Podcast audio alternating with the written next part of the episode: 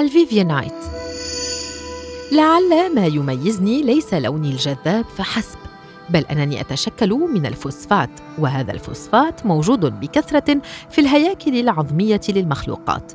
لذلك عندما تبدأ جثة ما في التحلل ينطلق مكون الأساسي وهو الفوسفات إلى خارجها وبالتالي يتفاعل مع البيئة المحيطة فإن تواجدت البيئة الرطبة مناسبة مع ظروف الضغط والحرارة سأتشكل بالشكل المعروف لدى الناس.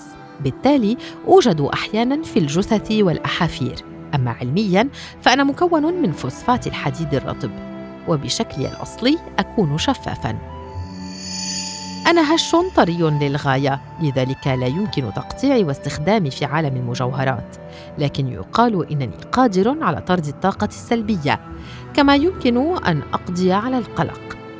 بالرغم من سوداوية قصة منشئي إلا أنني أحد أجمل المعادن على كوكب الأرض بفضل لوني الزمردي المميز وشفافيتي.